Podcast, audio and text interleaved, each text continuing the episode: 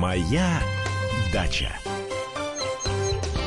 Доброе утро, дорогие друзья. Утро прекрасное, чистое, светлое, теплое, просто замечательное. С вами я, Андрей Туманов, и наша садово-развлекательная передача.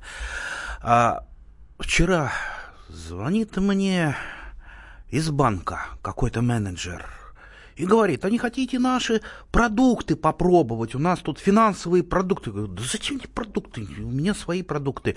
А вот э, скажите тогда, где вы храните свои сбережения? Я говорю, как где? Ну как где? Ну в банках, конечно, я храню свои сбережения. А в каких банках? Говорю, как? В литровых, трехлитровых банках. Есть у меня еще э, небольшое количество двухлитровых, очень удобные. Вот э, в них все сбережения и, храню. Ну, он, конечно, отвязался, менеджер от меня. А, я к чему говорю? Заготовки начались, время заготовок. А время нынче неспокойное. Хотя, когда оно спокойное это время, это было, как-то я и не припомню за свою почти уже долгую жизнь. А, вот я, я не знаю, вот доллар взлетел, евро взлетело. Слушайте, вот когда полон погреб всего, стоят банки, с оленями, вареньями, огурчики, помидорчики, картошечки, полный погреб, яблочки, ну вот всего есть. Да черт мне этот курс доллара, да, да, дался он мне, у меня моя вот банка, она никогда инфляции не подвержена, и, есть только взрывается. О, назовем взрыв в банке инфляционным процессом. Э, так вот, чтобы инфляционный процесс в банках не начался, надо, естественно, правильно соленье, варенье приготовить. Поэтому вот э, это такая маленькая моя преамбула. Давайте поделимся опытом. Я расскажу про свой опыт, что я и как заготавливаю. А, а наши радиослушатели пусть дозвонятся, расскажут, как они солят огурчики, помидорчики. Очень-очень интересно. Вообще заготовки это, ну, наверное, вторая, может быть, первая по интересности тема э, дачная, потому что, ну вот, работаем-то мы много, там, получаем эстетическое наслаждение, наслаждение в мышцах, когда, знаете, поработал, сел отдыхать, вот самое лучшее наслаждение. Но хочется чего-нибудь материального на, на зиму с картошечкой. Так что давайте, я назову наш студийный номер телефона. Это 8 800 200 ровно 9702. WhatsApp и Viber 8 967 200 ровно 9702. Пишите, звоните, хвастайтесь, что, как вы заготавливаете. Так, как я огурцы заготавливаю? Ну, во-первых, я их малосолю сейчас в большом количестве. Вот жутко люблю малосольные. Во-первых, пониженное содержание соли. А мне э, доктор, у которого я был три года назад, он так и сказал. Тебе соли надо есть мало. Я говорю, чем мало? Я так люблю иногда солененькое воблу. Вы, говорит, уже говорит, не в том возрасте, чтобы себе воблу позволять. Ну вот э, так он меня напугал, поэтому я так э, стараюсь соли избегать. Но все-таки вот солить ничего не солю, но соленые огурцы без соли ну, не сделать, да, не сделать. И маринованные огурцы не сделать. Поэтому ну, приходится идти на компромисс с собой. Итак, вот малосольненькие делаю совершенно просто. Э, рассольчиком заливаю кипящим, ну, отрезать попки от огурцов, э, можно их положить на какое-то время в воду, но это уже когда на хранение, чтобы воздух весь вышел из огурчиков. Если делаете просто на еду быстро, э, заливаете кипящим рассолом, что в рассоле, смотрите, я рассол делаю с помощью, значит, чесночок там есть, обязательно перец горошком, ну, соли где-то, ну, ложечку на литр, столовый такой без верха, они получаются очень такими, ну, мне нравится вот такой вот посол. Ну, кто-то любит посолонее, кто-то менее, это уже на ваш выбор количество соли. А, заливаешь э, кипящим рассолом, и буквально на следующий день уже можно есть. У меня был так вот, прошлый, э, прошлые приехал на дачу, в субботу я наделал огурцов, а, нет, не в субботу, в воскресенье надел, а в понедельник остался и все съел их. Ну, то есть полную кастрюлю съел. Очень, очень огурчики вкусные. Ну, конечно, и хочется посолить. Солю я старым э, дедушкиным, вернее, бабушкиным способом, э, с помощью двойной заливки, так называется, но перед этим огурцы должны побродить, то есть там в течение где-то недели, полутора они э, забраживаются. Также примерно я делаю, как и э, малосольные, но ставишь их на брожение, вот они перебродили, там процессы э, прошли, молочная кислота образовалась, э, и после этого сливаю э, огурцы, воду эту кипячу и э, заливаю в банку. Там три минуты постоит, я еще раз сливаю, опять кипячу, довожу до кипения воду и опять опять э, в, в эту банку кипяток, уже горячую, такую пропаренную, и дальше крышечкой закрываю, уже закатываю крышкой э, и ставлю на попа и иногда, если э, вот чувствую, что ну, вот надо, чтобы эта банка постояла, уже гарантированно не взорвалась, накрываю старым пальто. Э, ну, буквально там на полчаса, там, час, это дополнительная э, стерилизация. Ну вот таким образом э, стоят, причем такие банки даже не в холодильнике, э, просто в комнате стоят и в принципе не взрываются. Хотя тут большое дело в опыте, потому что я вот знаю человека, э, он вот каждое лето закрывает огурцы, пытается, у него вот э, две трети огурцов всегда взрывается, даже в подвале взрывается, вот ничего не может поделать, ну вот, ну, вот что-то упускает, и со мной консультировался, и в интернете консультировался, ну, в, интернете, правда, там такие консультации, ему там стакан водки э, порекомендовали в банку трехлитровую, э, якобы это вот э, помогает, чтобы они не взрывались. Ну, слушайте, это по-моему, расточительство, а это так дойдет до того, что вообще огурцы будут закрывать э, водки. Это, это не наш метод, это не наш путь. Мы консервируем для здоровья, а, а, для еды, а не для того, чтобы потом, что э, откуда запах от тебя, жена? А я огурчики кушал, ага. Так что, так, э, давайте, у нас уже пошли вопросы, мессенджеры. Так, подскажите, можно ли привить можжевельник с пестрой хвоей? Да, на тую западную. Нет, э, лучше все-таки на можжевельник его привить, чем э, на тую. Они вряд, вряд ли будет э, у вас прививка. Насколько эффективна летняя прививка хвойных? Скорее всего, черенком вы не привьете, а с почками там тоже проблемы, то есть окулировка вряд ли у вас получится. Я все-таки порекомендовал дождаться весны э, и попробовать весной привить. Ну, зачем это? Ну, понимаете, вот можно все сделать, там, привить одно на другое. Вот, допустим, я прививаю из хвойных э, сосну кедровую, то есть э, то, что мы называем кедром, на обычную, э, обычные сосенки. Причем я там не ищу подвой, я иду в лес, а, и у меня там, ну, есть там свои деляночки, там выросли а, подрост сосновый, я на них прививаю, никто же не знает, что там привито и вообще, что там вообще что-то привито. И а, когда прививки там схватится или пройдет там пара-тройка лет, у меня всегда вот есть для того, чтобы для друзей подарить э, сосну кедровую. То есть вот эта вот прививка на сосну кедра, она ускоряет плодоношение, ну, там в три раза быстрее у вас, особенно в саду, заплодоносит плодоносит кедр. А вот можжевельник э, и туи, лучше все-таки их размножать черенками.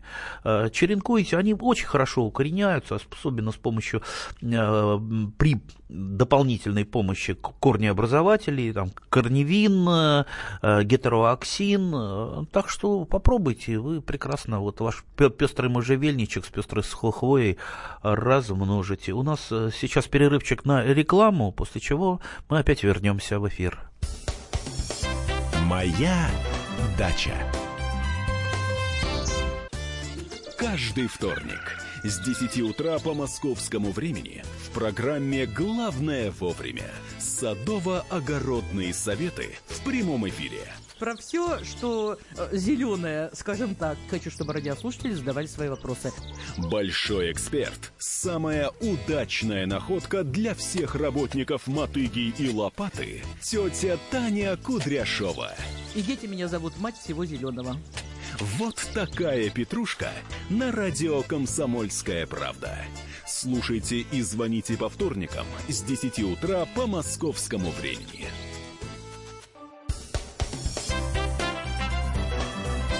Моя дача. А мы продолжаем нашу садово-развлекательную передачу. С вами по-прежнему я, Андрей Туманов. А наш студийный номер телефона 8 800 200 ровно 9702. WhatsApp и Viber 8 967 200 ровно 9702. У нас, э, кажется, висит телефонный звонок. Андрей. Здравствуйте, Андрей. Э, Доброе утро, Андрей Владимирович. Доброе. Здравствуйте. все. Откуда вы звоните? В- Одинцовский район, чуть дальше Галица. А что, вот так, так со смешком, Одинцовский район. ну, так, один- чтобы это ге- география наша с вами была. Ага. Отличный, отличный район. Э, Да, да, да, особенно в этом году. Да. Особенно в этом году. Ну, в этом, в этом году повезло нам всем. Погода, как говорят э, э, журналисты, аномально хорошая погода. Ой, Анома- я-. Я с 6 утра на грядках. Ой, И, со- и соседи тоже. И, кстати, они сейчас все слушают радио. Я включил у себя погромче, сам ушел подальше. ага, ну прекрасно. То есть вы, э, вы их а- образовываете. Ой, да я делюсь и учусь. Я делюсь и учусь. Скоро седьмой десяток пойдет, а я все учусь, учусь и учусь. Слушайте, это бесконечно. Я же тоже всю жизнь учусь. Конечно, Вы, вы- вы думаете, и я все знаю. Знаете, сам, как, как говорили академики, собравшись однажды в зале, самый умный среди нас, среди нас э, книжный шкаф. Вот. Да. Да. Чем А, похвастаетесь? Да, значит, э, уже несколько лет, к сожалению, папы уже нету, но мама продолжает добавлять в консервы любисток и эстрагон. Вот не знаю, перечисляли ли вы их в своей передаче, по-моему, я их не застал. Вот сейчас, в сегодняшнем эфире. Не, эстрагон и любисток. Любесток не добавляю, хотя у меня любесток и есть одно растение, ну, тот, кто выращивал любесток, знает, что одно растение, а, особенно когда оно вырастает по грудь, там с Да, него можно да. собрать э, полтонны любестока. А, Для тех, кто не знает, я напомню, что это ближайший родственник сельдерея, петрушки, ну, немножечко порезче, порезче там запах, э, ну, э, ну, такой запашистый. И говорят, говорят, если сейчас по источникам полезем, полезем, любесток это трава любви, очень такой стимулирующее растение. А, Раньше в средние века во все эти приворотные напитки добавляли. Мгм. Вот. А, В этом году вырастил, вырастил мармеладный физалис. С- собираюсь найти самый простой рецепт. И лет 20 назад у родственников видел вот эти вот шарики, шарики золотисто-оранжевые, красивые. Он шарики-фонарики. это- Да, фонарики, да. Но это кондитерский или как гастрономический физалис, не, не съ- съедобный. Сейчас он у меня метр семьдесят высотой. А Вот с одной стороны замечательное растение, физалис э, вот, почти как помидор, ну, мел- мелкие помидорки, и зато ничем не болеет. Вот как, я не знаю, Да. прет и прет, прет и прет. И столько, э, вот только как, я, знаете, я проводил в свое время испытания. Я тоже выращивал много физалиса и сам попробовал. Мне не понравился вкус. Я стал тогда испытывать... э, Трава нас- травой, извините, трава травой. ну, как-то вот что-то такое очень-очень, как вот такой сладенький такой помидорчик. И я на своих знакомых стал испытывать. э, Говорю, вот я вырастил совершенно такой уникальный продукт, очень полезный, и даю попробовать. Пробуют, и большая часть все-таки не доедает. Мгм, Так что, мгм. вот я не знаю, у меня не пошел. Может быть, у кого-то физалис пошел. Может быть, кто-то э, умеет э, засаливать. А физалис, из него и можно и варенье сварить. Его можно засолить, замариновать. Можно много, много. Все-таки, да, вот эти Мгм. способы, э, разнообра- разнообразные способы консервации, да? Андрей Владимирович, можно, Мгм. пока не забыл, Давайте. э, вот базилик фиолетовый хоть раз перечислялся в наших вот рецептах консервации? М, Я базилик, э, если только с помидорами. Базилик э, э, вот фиолетовый, как раз э, это больше всего на Востоке любят, э, там, Грузия, Армения, э, у него такой очень яркий, насыщенный запах. Вообще базиликов достаточно много. Базилик бальзамический, зеленый базилик, У меня базилик... только, только два сорта, А, базилик лимонный, а, так, что еще? Базилик ко- коричный есть, вот с разными вкусами.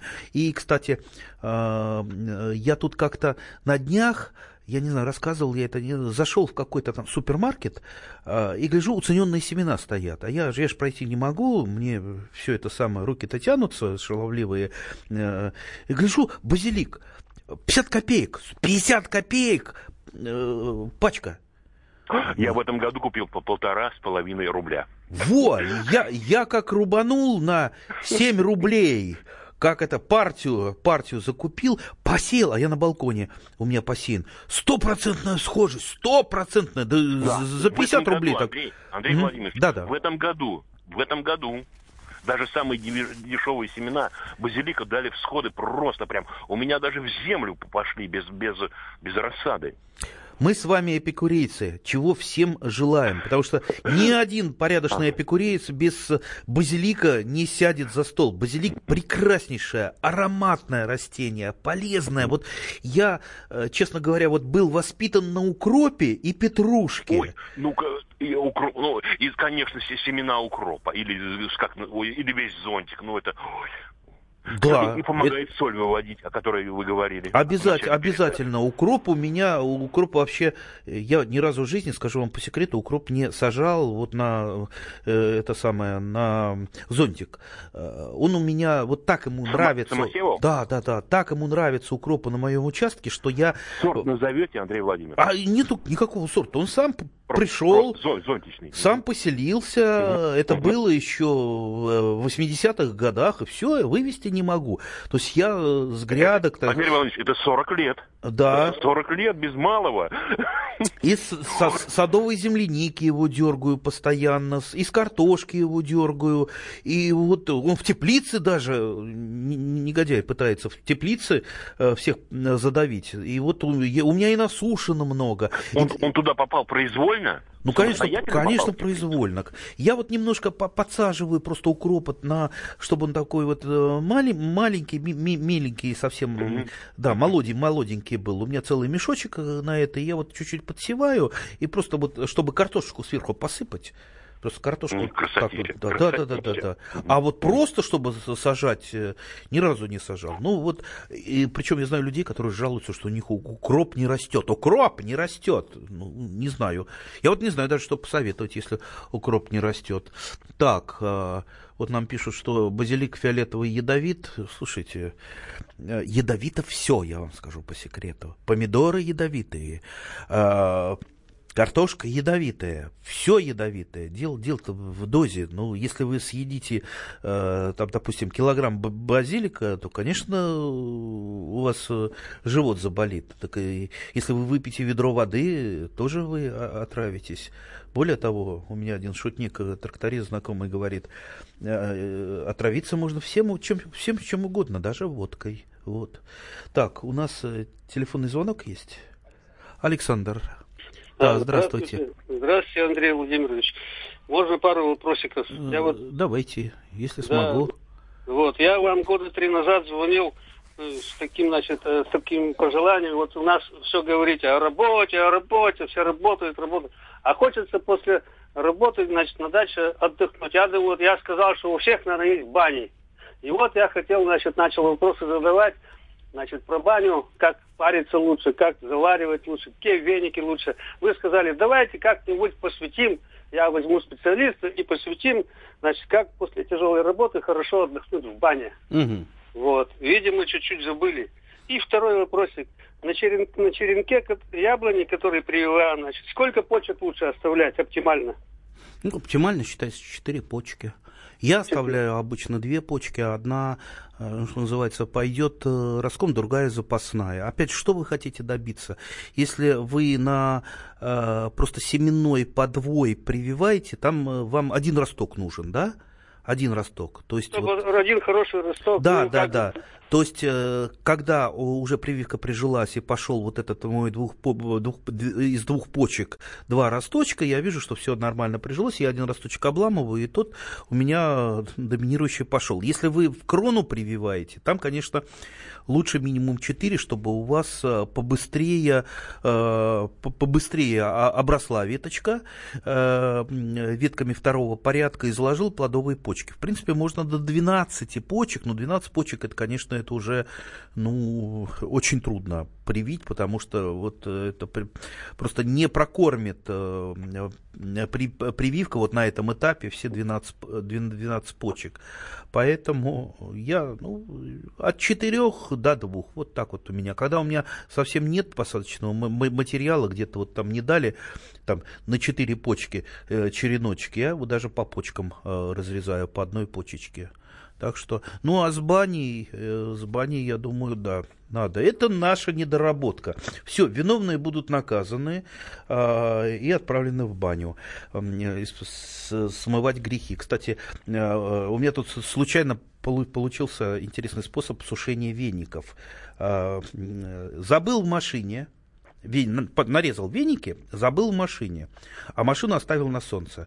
Она полдня простояла, вечером прихожу, веники уже, ну, в смысле, ветки уже сухие, можно вязать из сухих веток веники. Ну, не знаю, облетят они, нормальный этот метод сушки, но, во всяком случае, получился. Самое главное, в машине такой дух, как в бане, и едешь в машине, и как будто ты в бане. Моя дача. Спокойно, спокойно. Народного адвоката Леонида Альшанского хватит на всех. Юридические консультации в прямом эфире. Слушайте и звоните по субботам с 16 часов по московскому времени.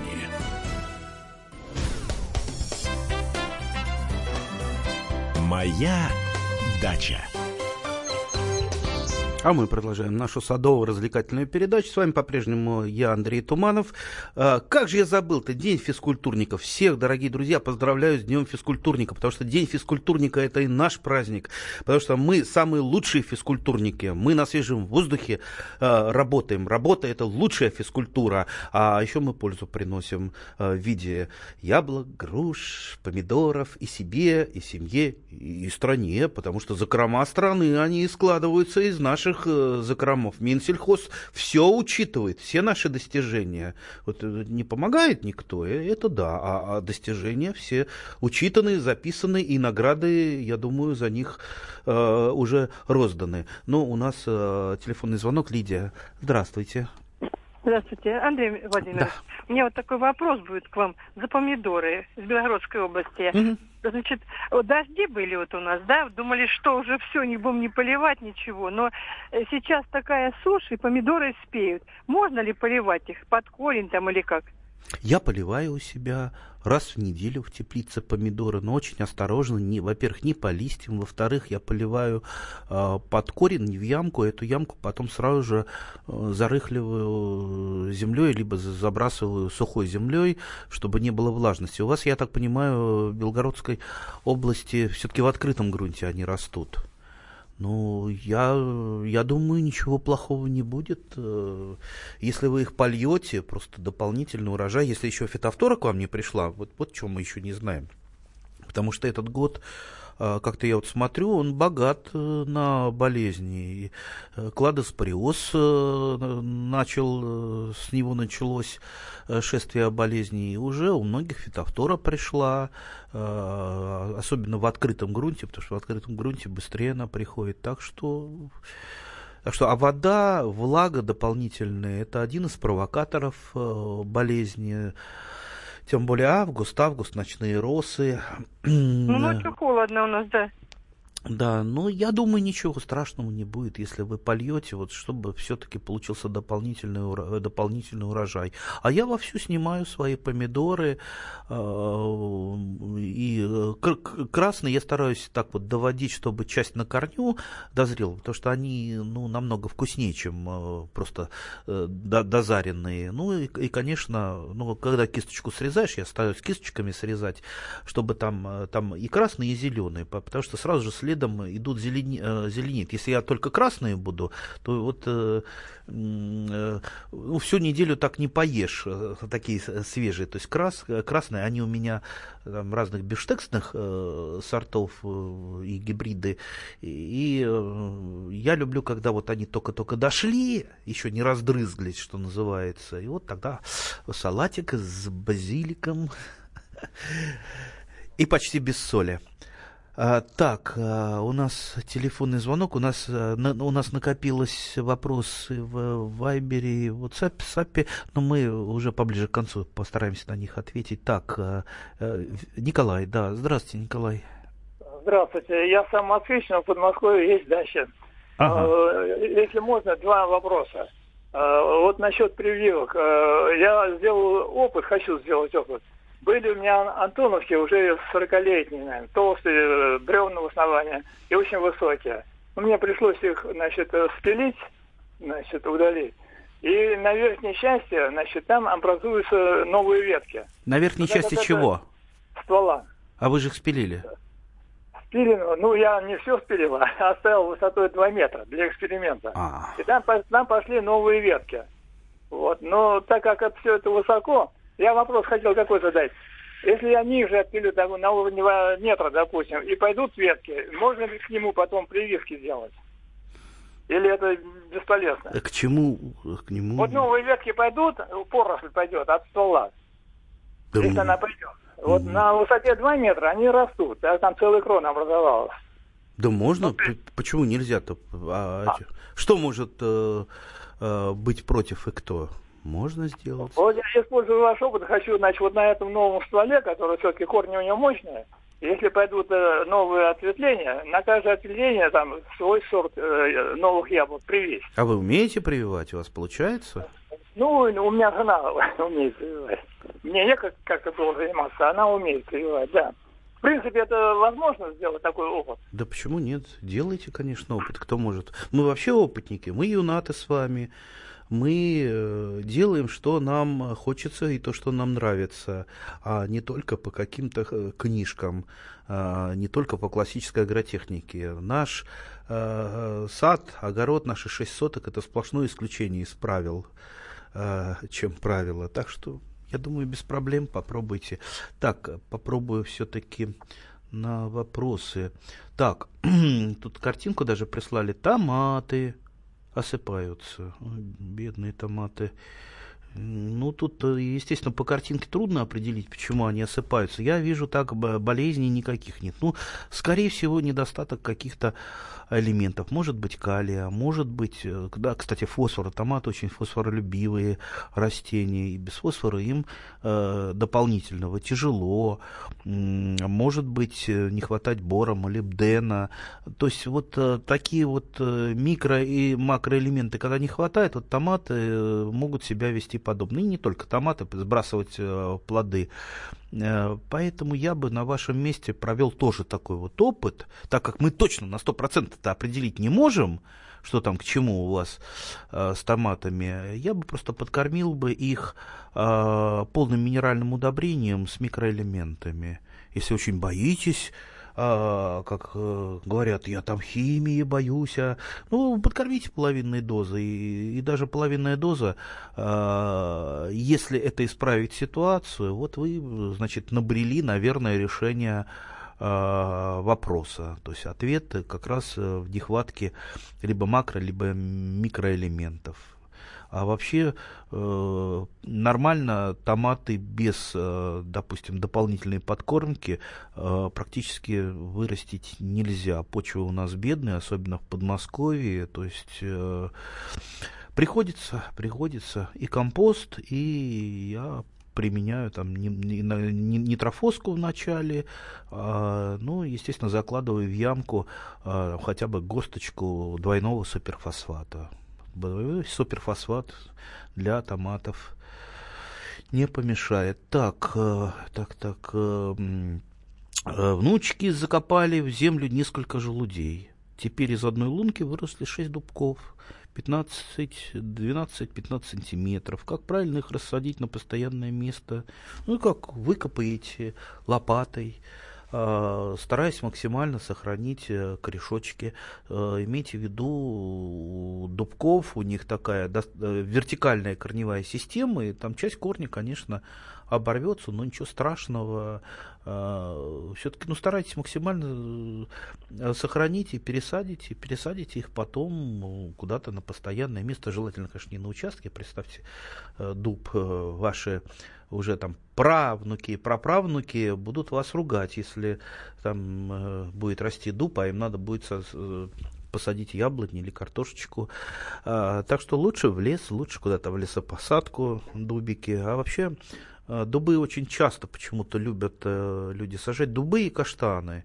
А, ну, потому что это сделать достаточно легко. Кстати, если вы захотите дубики или каштанчики посадить, имейте в виду, что они должны проходить э, стратификацию, то есть лучше их просто осенью посадить, чтобы они ну, обработку холодом прошли, и там включились э, часики их, э, и они проросли. То есть без стратификации, без холода они просто не прорастут.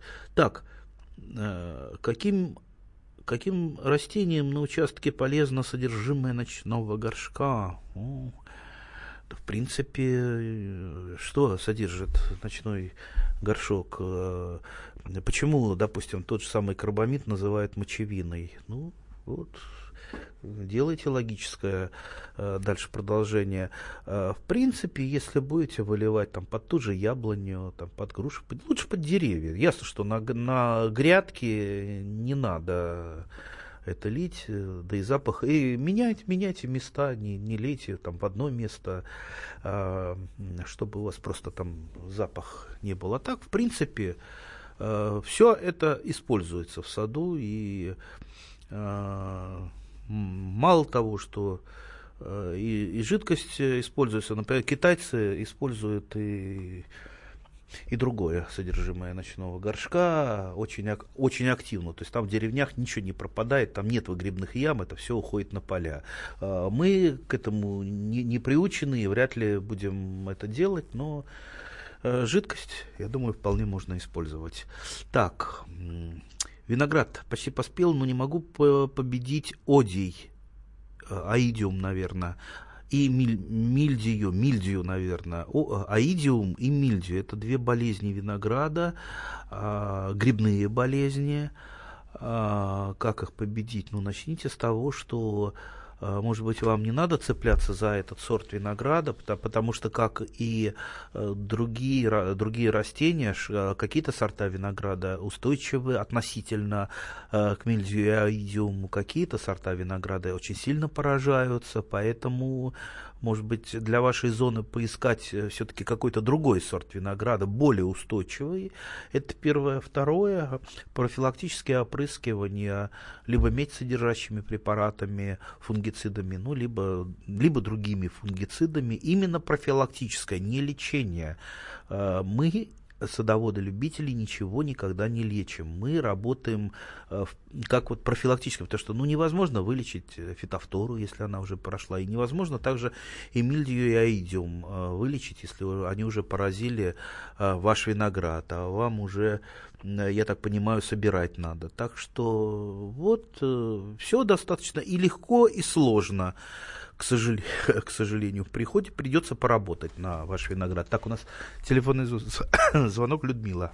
Ага, здравствуйте. Здрасте. Э, у меня такой вопрос. Пожалуйста, скажите, я вот вырастила из, э, из каштанового зернышка каштан, и он уже полтора метра. Но почему-то э, он какой-то в какой-то ржавчине стал. Я его и подкормила, и все.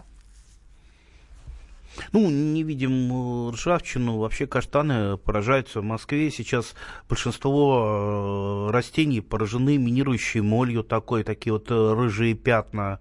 То есть это может быть она и каштаны и поражены, и, и даже тополя поражены. Ничего страшного в этом нет. Ну, бывает эпифитотия, то есть массовое размножение минирующей моли. Ну, Э, разбирайтесь, можете опрыснуть тем, тем же самым фунгицидами, если это болезнь все-таки. Моя дача.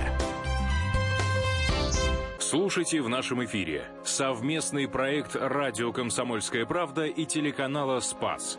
Деятели культуры и искусства, ученые и политики в откровенном разговоре с Владимиром Легойдой – О вере, жизни и любви беседуем по пятницам с 6 вечера по московскому времени. Моя дача. А мы продолжаем нашу садово-огородную передачу. С вами по-прежнему я, Андрей Туманов. Ну, попробуем сейчас э, в мессенджере э, кое-какие вопросы поднять, ответить. Так, подскажите, пожалуйста, если посадить рядом колючую ежевику, ежевику без шипов, не переопылятся они, они? Ну, а если переопыляться, то что? Э, вы же ее потом-то семена, не семенами разводить будете, она же вегетативно размножаемая. А если она вегетативно размножается, какая разница, с кем она переопыляется? Конечно, можно. Сажайте, ничего страшного не будет. Вообще, э, вот эти вот байки про переопыление, байки про то, что переродилось, это все байки самое распространенное, что роза переродилась в шиповник. Никогда роза вам в шиповник ни в какой не переродится. А если это происходит, то все это очень просто. Вы приобрели привитую розу на шиповник, а на шиповнике... Шиповник – это основной подвой для розы а, и просто не, не уследили и пошел из там а, от э, подвоя Э, пошли ростки, естественно, э, шиповник, как более сильный и мощный, он вашу розу э, потихонечку забил. Вот и все, вот, вот и все перерождение, все переопыление. Так что сажайте и просто следите за вашими растениями, за вашей ежевикой, чтобы там одна более агрессив, агрессивный какой-то сорт не подавил другой. А что переопыляются, ничего страшного тут нет. Так, у нас Гюльнар на связи. Здравствуйте. Здравствуйте, Андрей Владимирович. Я очень рада, что дозвонилась до вас. Спасибо. А, я хотела поделиться, раз уж менеджер сказал, а так-то вопрос у меня другой к вам. Mm. Ну, Или да. что первое мне сказать? А вы можете э, то, что выберете. Ну, давайте поделитесь э, чем-то. Посолениями, вот, э, да? Посоление, ага. если хотите. Вот такой рецепт. Я как-то к соседке заходила недавно, она солила огурчики. Вот она брала огурцы, как вы говорите, попки срезала, в воде немножко выдерживала. Потом, значит, она три репчатых лука брала, маленьких таких, небольших. Угу. Алло. Да-да-да, слушаем, конечно. Три репчатых лука. Сама вырастила тоже эти лук. Три штуки, не, небольшие они, как маленькие яблочки. Вот Потом, значит, она их нарезала полукольцами, эти, эти три луковички маленькие, луковицы, то есть не луковички, уж совсем, не совсем уж маленькие. Потом, значит, она э, на дно банки все это сложила, угу. репчатым нарезанной полукольцами.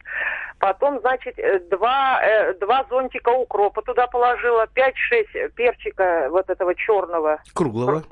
Корошком, да, да положила туда и этот э, кипятила рассол, да, как это называется, рассол?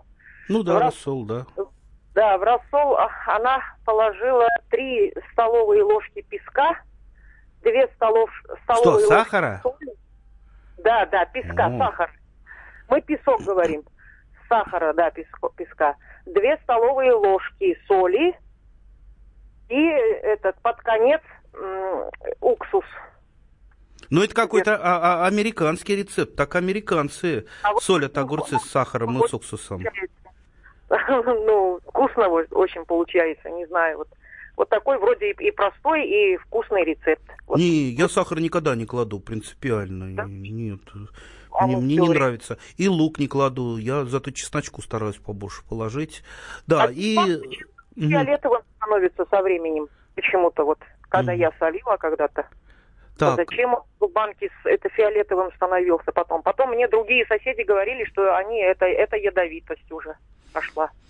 Ну, если, вот, если чуть-чуть ошибиться, что называется, в этих технологиях огурцы может, могут начать склизняться, запах нехороший. Если нехороший запах и какие-то, видно, вот изменения, лучше, конечно, не использовать Нет, эти огурцы. Не было, просто они становились фиолетовыми внутри банки трехлитровой. Ну, тоже не очень хорошо. Да. Я, бы, я бы не рискнул такие огурчики. Ну, я после этого перестала, да. И я не стану тянуть время, свой угу. вопрос можно задать? Давайте, да? давайте.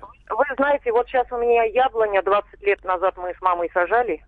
это на базаре покупали несколько сортов, да? Uh-huh. Там четыре сорта купили, и все одинаковые у нас оказались. Ну ладно, все равно они какие-то хорошие, симпатичные, краснобокие, вкусные, сочные, но я в мае их не успела обработать, и они у меня висят прямо гнилые на деревьях, да? Наверное, вот... гнилые или парши... ну, паршивые? То есть парша это или такие вот... Э, коричневые уже, все, гнилые полностью висят. Прям mm. на дереве. А потом от ветра падают, я прям ведрами собираю. Я у вас, знаете, какой вопрос хотела спросить? Вот я утилизировать можно мне в компост вот эти гнилые яблоки? Зна... Нет, мусорку не надо, а то я уже рассказывал, как э, на, на, на даче мусорные контейнеры позабивали яблоками, а, и ничего туда не выкинешь. Закапывать лучше всего а, такие. Например, в теплице очень хорошо закапывать. В теплице это очень быстро перерабатываются, эти яблоки. Просто вот сейчас помидоры соберете или где-то по дорожке можно канавку вырыть и туда э, сбрасывать, сбрасывать. Э, да, это яблоки, скорее всего, манилиозные, это манилиоз. Э, то есть в теплице это быстро все переработается, там повышенная температура, повышенная влажность уже на следующий год. Э, этого ничего не будет, и томаты это используют э, в своих корыстных целях органику. То есть органика даже из гнилушек, в принципе, нам нужна. У нас остался последний вопрос, но, наверное, в следующей передаче на следующей неделе по сидератам, потому что коротко по сидератам не ответишь. Сидераты это большая-большая, очень нужная нужная, полезная тема, особенно сейчас, когда удобрений, к сожалению, особенно органических, не так много. А я с вами прощаюсь, и я на дачу. Моя дача. Рецепт приготовления лучшего утреннего шоу от Михаила Антонова и Марии Бачениной. Это очень просто. Берем главные темы из интернета. Добавляем щепотку экспертов. Затем обжариваем главную тему желательно с двух сторон. Периодически приправляем все это мнениями слушателей. Иронию и сарказм добавляем по вкусу. Наслаждайтесь. Утреннее информационное шоу «Главное вовремя» с Михаилом Антоновым и Марией Бачениной. Слушайте по будням с 7 часов утра по московскому времени.